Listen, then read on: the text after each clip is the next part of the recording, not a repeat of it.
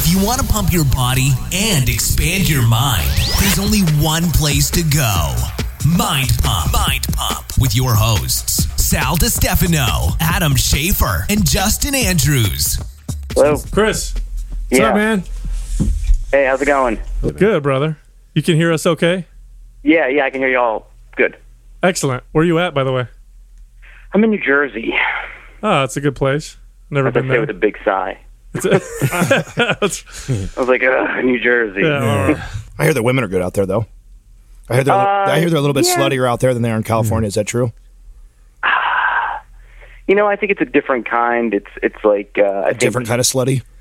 They're yeah, in looking New for Jersey, the white they're gorillas. going for a different like. You know, they're aspiring to be in New York and California. I don't know where they're aspiring to be. So it's kind of like, I don't know, six of one, half dozen of the other. Yeah. I hear, uh, I my my ethnicity is Italian. I'm actually born here in, in America, but uh, people always talk about New Jersey to me like I'm supposed to know what it's all Yeah. about over there. Yeah, because every every Italian in the world comes from here for some reason. I don't That's know why. it's, yeah, damn Jersey Shore. Yeah. bunch of fist pumping, grease headed Hey, action. Wow, that was racist. Chris, when did you when did you start um, stand up? When did you start? Um, I actually started a couple years ago. I've done it on and off when I can. Um, with a family and being so far from New York, it's kind of not. It's not as much an option anymore. So- But I still do it here and there. W- were you writing before you before you started stand up? Yes, Oh, okay. So you started. I've been I've been writing since like I want to say I started on the internet like around 2006 ish. I see. It's uh, it, New York is uh, a hotbed of comedy. Is that why you're saying it's tough because you don't live there anymore? Yeah, yeah. I mean, like, um, for me, I'm in New Jersey. I'm about uh, with the express. I'm about an hour away on the train. That's not bad. So if you stick around and do open mics or whatever, if you're on a show, by the time you get home, you know, it's pretty late and you got work the next day. And I could only do it one or two nights a week. So comedy's one of those things where if you don't grind and do it every single night, two, three shows a night, you know, they they say that in comedy it takes like ten years to make it. Well, at the rate I was going, it probably would have taken me twenty five. Hmm. So I would have been the uh, world's oldest guy so telling like dick jokes. so, So I, I originally found you through Bro Bible. How did how did you get connected with that, and, and what role did that play with your whole journey? um, actually, I started um, I started writing on the web. Uh, I originally wrote freelance for like Ask Men and um, all those like men's lifestyle websites, and then one job led to another, and I became editor in chief of this other men's website that actually folded. And then I was like out of work, and I just sent out a bunch of emails to places, and Bro Bible was. Uh, accepting of my stuff and then one thing led to another and they had an opening and I ended up there. I, I would, if I had to think of one of the most difficult jobs in the world, I would think it would be a comedian. No joke. I mean, you're standing up there, and your job is just, you know, it's like people are looking at you like, make me laugh. Yeah. Mm-hmm. That's got to be incred- incredibly difficult, especially today with all the political correctness shit. How do you deal with that? Yeah, you know, it's not really so much that because when people go to a comedy show, for the most part, they kind of let go of that a little bit. I mean, if you're still going to a comedy show and you're getting offended, you're either looking to be offended or you just didn't realize what you were getting into. That's so true. I, I think the hardest part about comedy, like what I found to be the most difficult, is so in the beginning you're grinding and you're uh, doing open mics and stuff. And I guess the best way to relate to it is imagine uh, you just started working out for the first time, and within the first two weeks you had to enter a like a, a bodybuilding competition Uh-huh. So you're going to get your doors blown off. So with comedy, like you're doing these open mics and you're in a room of 20 people and it's 20 other stand-up comics who've all been doing it anywhere from, you know, a month to like 5 years. They're not going to laugh. They're not going to, you know, because they're either like thinking of their material in their head Right. or they're just not even there or they're waiting to get done to go to another show. So basically, you don't even really know if your stuff is working because you're doing it to a room of other people who probably aren't going to laugh anyway. So it's really tough. So th- that's that's what I always found the hardest. Like you know, it, it's a lot of work for being up there for literally five minutes and not even sure if it's half the stuff you're doing is working or not. So, Chris, you have to tell me because um, I'm actually a little listening to you talk right now. I was actually expecting more of an asshole. I'm a little bit disappointed that you sound like a nice guy. You sound you sound you're really not. you sound you're really not the- nice. Yeah, so you're not the first person to say that, but I always say this. Well, every person that doesn't write, every person that writes murder mysteries, they don't actually kill people. so, like, I'm not actually, because every time I do an interview, they're like, wow, we really thought you were going to be an asshole. I think if I was an asshole, I wouldn't have written the book, or it would be a completely different tone. It's more of like, these are the assholes that I've encountered over my life, so let me explain how I dealt with them. Is more of it. I mean, I could be an asshole if I wanted to I totally connected with it. That's why I was like, dude, this guy fucking knows me. We have to get him on the show right now. I'm to- totally gonna hit. And I'm listening to you talk right now. I'm like, dude, he's way too fucking nice right now. He doesn't sound like an asshole at all. Yeah. Well, part of it too, like lot, uh, when the first when the book first came out, a lot of people like would email me and go, "I don't know why I was in the humor section. It should be in the self help section." because it, it helped me, and I'm like, "What, dude? Wherever you bought it, I don't care. Whatever part of the bookstore you found it in, I'm cool with." So, Well, I, I think uh, assholes make the world go round. So we need. I, I believe, honest to God, I think we need we need them in the world.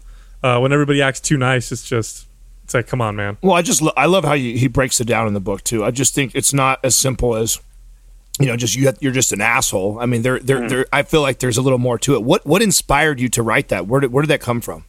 well, actually, what happened was the first book. Um, there was three quote unquote authors on it, but I'll get to that in a minute.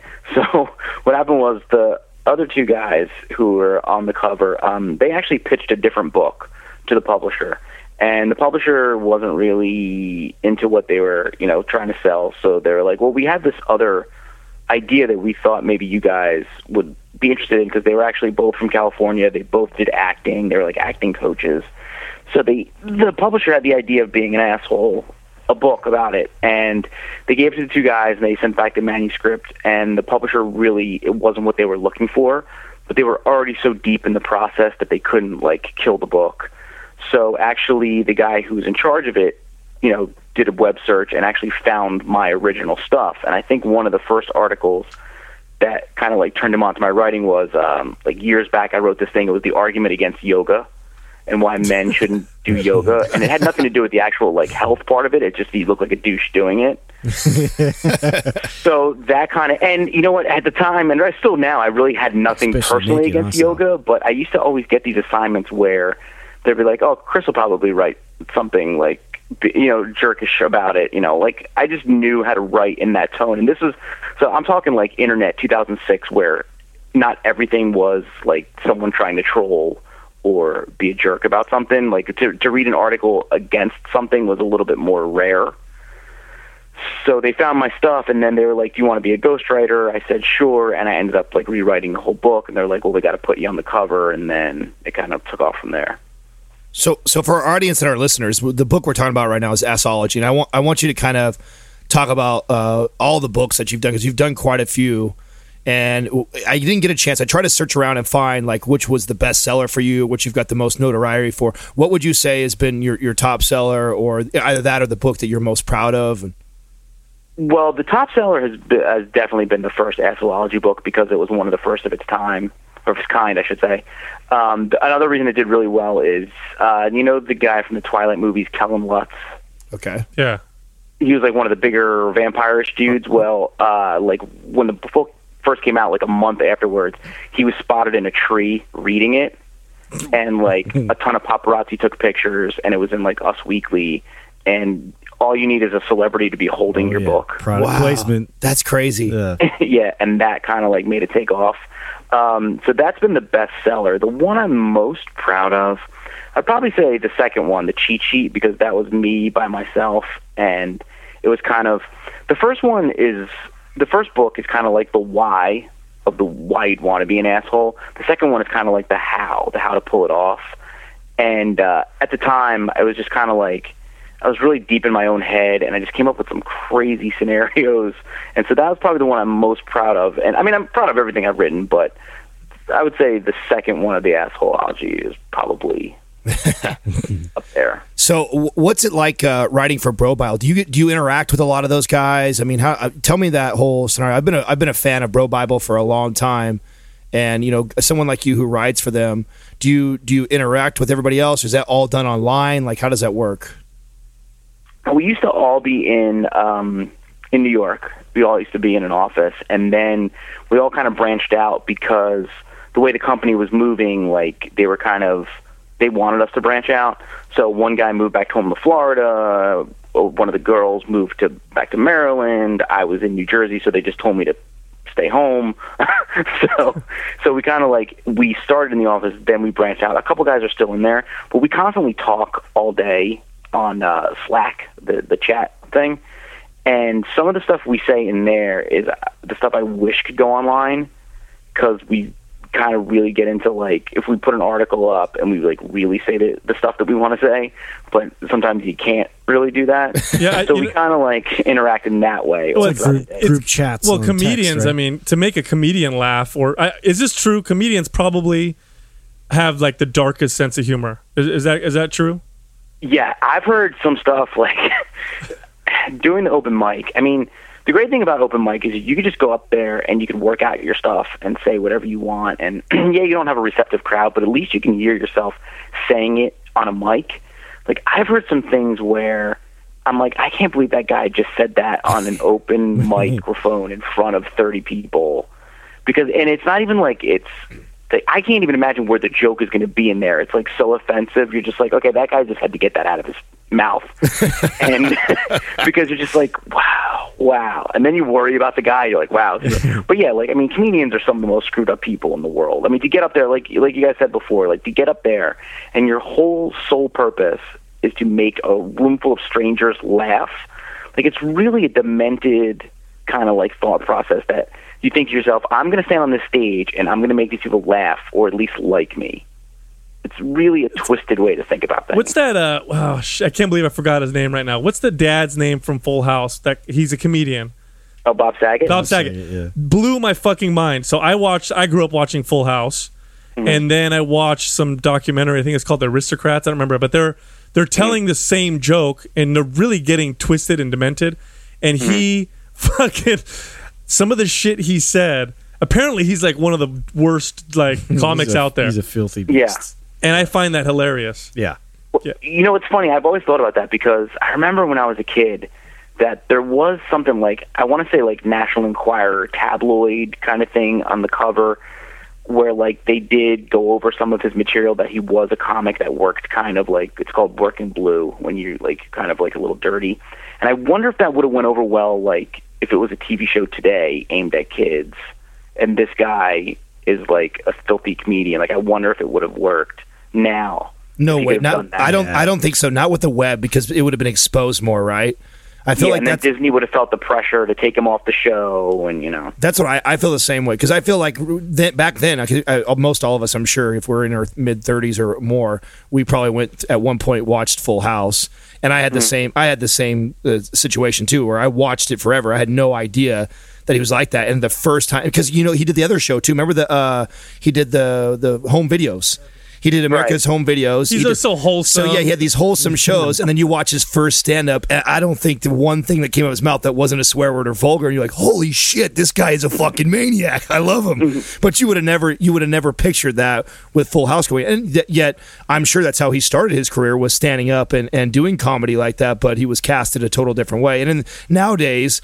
With the way things go viral and Twitters and social media and stuff, I'm, I think that would get exposed and be put out there too much for him to be able to do that. I would think that would be my guess. I don't know, man. Today, college uh, college students just get offended for everything. I forgot who, there was a couple comedians that were like, "We're not going to do colleges anymore. Fuck them." They keep, you know, people get offended Jerry with everything we say. was- yeah. Say what? Seinfeld, Seinfeld. jerry seinfeld yeah. was one of them Oh, was he? Have you worked? Yeah. Have you ever done a college? Uh, I have n- I've not done a college yet. I've done college crowds, but I've never done anything like on a college campus. Why are they such pussies now? What's going on here? you know, I I honestly don't know. I just feel like you know, it's funny because I, I once did this thing. I, I never ended up writing an article about it, but I did this thing where I, I did a call out on Bro Bible for people like it, it was like I wanted to get like a snapshot of the college experience today because I and I graduated uh, 15ish years ago, 16 years ago, and a lot has changed since then. I mean, you kind of you had cell phones, but you didn't use them the way you did. You kind of had MySpace and stuff like that, but you didn't use everything the way you do now. So I kind of like put a call out, like, what's college like today? Like, tell me everything that I need to know if I were to go to college tomorrow. And I remember more than a few emails that I got back. People were like, honestly, I'm scared shitless to do anything. Like, if you go to a party and you're kind of drunk and you start talking to a girl, like, you're afraid that if you go back to the room, like, you're going to do nothing, but she's going to call out something that you did, and then you're going to look like you're a, a sexual offender. Uh, I'm afraid to, like, drink a little bit too much because if I get blasted and do something dumb, it's all over the internet. So it's like kind of like this 24 hour fear of doing something, even though those are the years to like screw up and do something.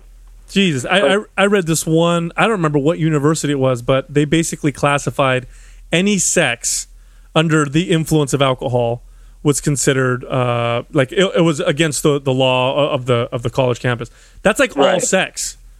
Well, I don't, who the fuck has sober sex in You guys remember the? Uh, remember when Joe Rogan had that girl? Uh, had that girl on a show. We all listened to. It was one of the very first things. I, first Joe Rogan's I listened to with you guys, and she talked about um, what they were doing on college campuses, where girls were able just to say they were going around taking surveys that if uh, if you had ever been raped, and they're the way they would uh, lead but the way they would word it was yeah, like, the way they worded it was uh, very misleading. well, it's And- like have you ever has a guy ever been, made you feel uncomfortable and so, and they counted that all as sexual assault.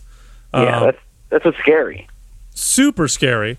It's super scary to me that colleges uh, will will you know will, will make comedians feel, especially a comedian like Seinfeld, feel like he shouldn't go to perform. Right. Colleges used to be where shit gets was said. That was where you went, and that's Mm-hmm. where the shit hit the fan. It wasn't like that. wasn't like it wasn't like a daycare like it is now. It seems that way at least. I don't know. I never went to college. Pfft. So you you're better, probably better off. Chris, Chris, do you do you intentionally There's a take like different- uh, opposing views, or, uh, I mean, do you enjoy writing that way? Is that kind of how you are, or how does that lay? Or do you see the business side of it, and you know that's smarter for you to do business? What what goes into the thought process with that?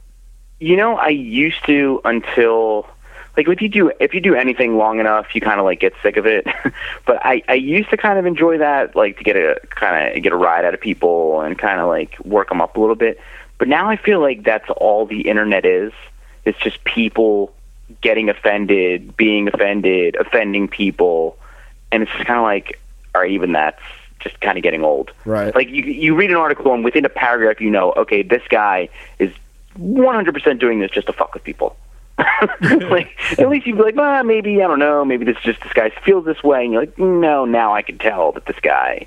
I don't know. I guess maybe I've gotten jaded over the years. Yeah, you know, uh, you know, where's a good place to get a lot of good material? Do you you go to the gym, Chris? You work? Oh out? yeah, Oh. unfortunately. You got to you, you got to you come, I mean, that's got to be just a hotbed of just comic material right there. I actually worked in a gym. I was I was a trainer and a manager of a gym. Get out of here. No way. Yeah, I was. So, so you managed a health club, like you were in charge of the sales and all that stuff. Yeah, you know what? It was small. It was kind of like I ended up being the manager because uh, I was the only person that they could trust to like show up and not steal things. And not, I swear to God, I swear, like I was the only person they could trust to not steal things, not to show up on time, to not do anything stupid to like jeopardize their business. It was a smaller club. I would say at the peak of their you know their best year, they might have had maybe 400 members, 450 members. Okay. So it wasn't like that huge. It was big enough, but yeah. But I was a trainer and a manager. Yeah, there's not there's no assholes in gyms. yeah, right. Oh no, not at all. How long did you do that, Chris? How long did you do that for? um, I would say maybe about a year and a half or so. Yeah. Is that all Yeah. you? Is that all? Was that your entire fitness career too, or did you dabble in personal training other places and do stuff besides that? I did I did personal training on the side for a little while, and then it was just kind of like, okay, I need to I need to go out and maybe get not that it's not legit, but like I kind of needed needed a, a I was like You're I was talking. getting You're, married. you're talking I to need- three. Per, you're talking to three personal trainers. 'Cause Well, I, you know what it was? I had to you get a what it real job. it, it was at, I was at the point in my life where I couldn't like I couldn't bank on people showing up all the time to pay me the fifty, hundred bucks to like to train. Like you know, Yeah. the town I was working in, it was like kind of flighty, where the people were like you know half-assing it, and they kind of so like you'd have like three clients lined up, and all of them would bail on you, and then you know you're out a couple hundred bucks. For the day that you were like banking on. So you Because- decided you decided to go the more conservative, con- consistent route and do comedy. yeah, right. I was gonna Yeah, say, I was yeah. gonna say, training I is decided to make already. five bucks a night. Yeah, Lot safer bet. I was gonna say tra- training is already the 80-20 rule we say where you know 80% of the people are already making 20% of the money but Yeah. and, and comedy's got to be even crazier I imagine there's it's even tougher in that man That's- Nobody's making nobody makes money in comedy. The the, the top three percent make money. The rest kind of do okay, and then there's other people who just do it, you know, after their nine to five job that they hate. So I, I've been. Uh, I had a, I opened up uh, one of the first cannabis clubs, uh, medical marijuana clubs in the Bay Area, about four years ago, and across the street was a comedy club, San Jose Improv, and I got to mm-hmm. know the the GM and owner really well. Became good friends. I was actually in a comedy club probably three nights out of the week for a couple years there. I love comedy. And there, it's definitely a different breed. Listening to you talk right now, you don't even sound like one of them to me. And I feel like I've been around literally hundreds uh, and it, it was very uh, routine for most of them to come over to my cannabis club and get high, smoke, and then they go and do their thing. And they just uh, personalities seem very aloof, and you know they, they you sound different just talking to you. I, you don't sound like a normal comedian. Do you get that a lot when you when you meet people? You know what? I um I, I have gotten okay. So this one guy that I that kind of like he was running like a couple um, shows here there. Like he was like building a comedy business. He had done stand up for like 30 years or so, and then like he was he was hosting all these open mics around the city, and I was like helping him out doing like social media. And he told me like flat out, he was like, well, first of all, you're too good looking. You're too normal to do comedy. People are going to hate you the minute you walk on the stage. and I was like, okay. And it kind of blew me away, but I Thanks. kind of understood it because I don't know. Like you feel like if you walk on stage and people already assume don't like you, they're not going to laugh no matter what you say. Right. And then I started thinking about it, and the more I did it with other people, like I found a way to find normal things funny or like things that happen in my life funny. But like the people that are truly the best at it, their lives are completely fucked up. Right. and Right. that's No. where they Yeah. find the funny. And sometimes I'm like, maybe my life isn't fucked up enough. yeah. Gotta get in some crazy Yeah, shit. maybe I need to pick up some drugs. I need to pick up some drug habits or something. yeah, yeah. Or, or I need to like admit some things or go see a psychiatrist or something. Maybe I'm like hiding some shit. I don't know. Find but yeah, it is it true. Like there's some really demented people. What What's the biggest uh, or the most epic fail you've seen done by uh, somebody that you've worked with? In comedy, uh, or in general. I mean, you probably you, you're probably around a lot of different shit like that. So what's what's been the most epic fail where you're just like, oh fuck?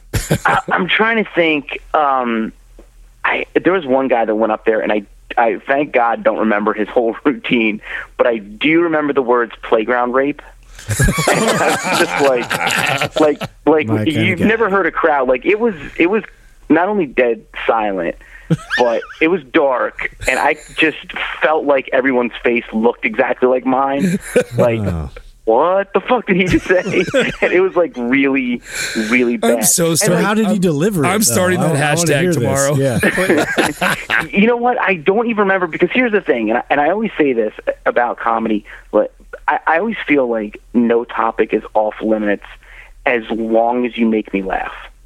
Of Like course. if there's a right. joke to it, that's fine. But if you're saying it just for the shock of saying it, it's not. It's obviously not funny. So like if if his jokes were good enough that I remembered the punchlines, Mm-hmm. then okay, I get it.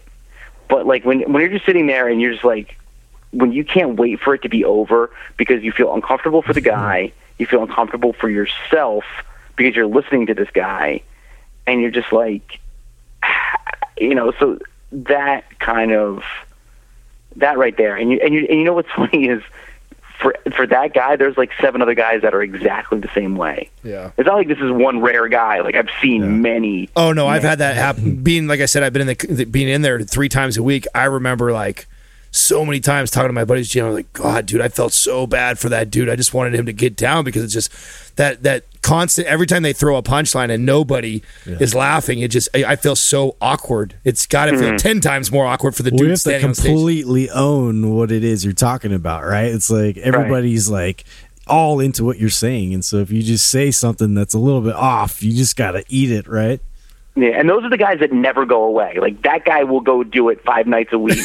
he won't get any funnier, but he'll keep doing it like five nights a week. Where keep there's the people man. where you see them and you're like, oh man. Like there was this uh, there was this girl that I was friends with, and she still does it occasionally, but she was a comic and she was hilarious. And I'm just like, God, I hope she keeps doing it because she's funny now, but if she really works on it, she's going to really be something. And but then like just the grind of it just gets to you and she doesn't do it as much now. But the guy telling the awful jokes, there's like for him there's nothing else. like his oh, life, there's nothing else. Like she's like, oh, she kinda had a podcast going and then she did some writing for some shows and she kinda took off in that way. But the other the, the guy telling the like playground rape jokes, there's nothing else. It's like Sorry, it's IHOP from seven to six, and then it's going and telling offensive jokes all night long, and that's all they've got. So uh, what, what do you say you, you enjoy more, writing or actually getting out in front of people and doing your stand up comedy? Which one do you, do you prefer? Definitely doing the stand up. Writing is good, but you know, you write something and you put it out there, and you can't like. I can't hear somebody in like Idaho laugh. you know, when I put something out there. But like when you go out and you actually hear a room full of people, like one of the one of my best experiences, and it's it's going to sound like the worst experience, but it was probably one of the best. Um, so I, I like I said before, I couldn't find uh, I couldn't go to New York all the time, so I was like trying to work on my stuff around here. so I would just go to like any open mic in my area. The problem is like a lot of the open mics around here are mostly music. It's like music and maybe one or two like poetry readings, but like no stand-up comics. So you ever do So like a I- hybrid of all the three? That- You know, just to fuck with them? Do a little hybrid of A all little of hybrid, a little sing. Uh, yeah, they, they do little not want me poet, yeah, a little magician thing, and then a joke. to Well, so they have all these those kind of open mics. So I called up this one bar that was in like this like seedier part of town, and they're like, "Yeah, we have a comic. Come on down." So I go down there. There's probably like eh, 30 people in the bar, and it's one of those bars where, so you walk in, and on the right is like a an open table area which looks onto the stage, and then pushed against the side is the bar, which kind of runs the length of the room.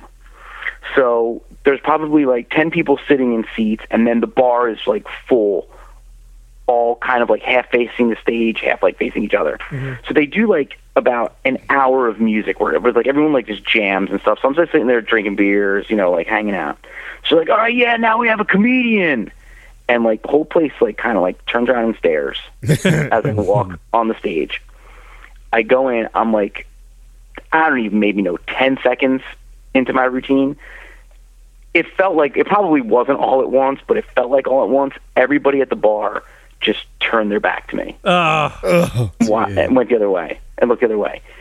The the crowd paid no attention. There was one dude up front watching and laughing, and I don't know if he was just laughing to make me feel better, or like genuinely laughing.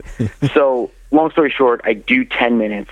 Guy comes back up. He's like, "Hey, thanks, man. That was great." And then went back. They went back to jamming. I hung around for like another twenty minutes, and I left.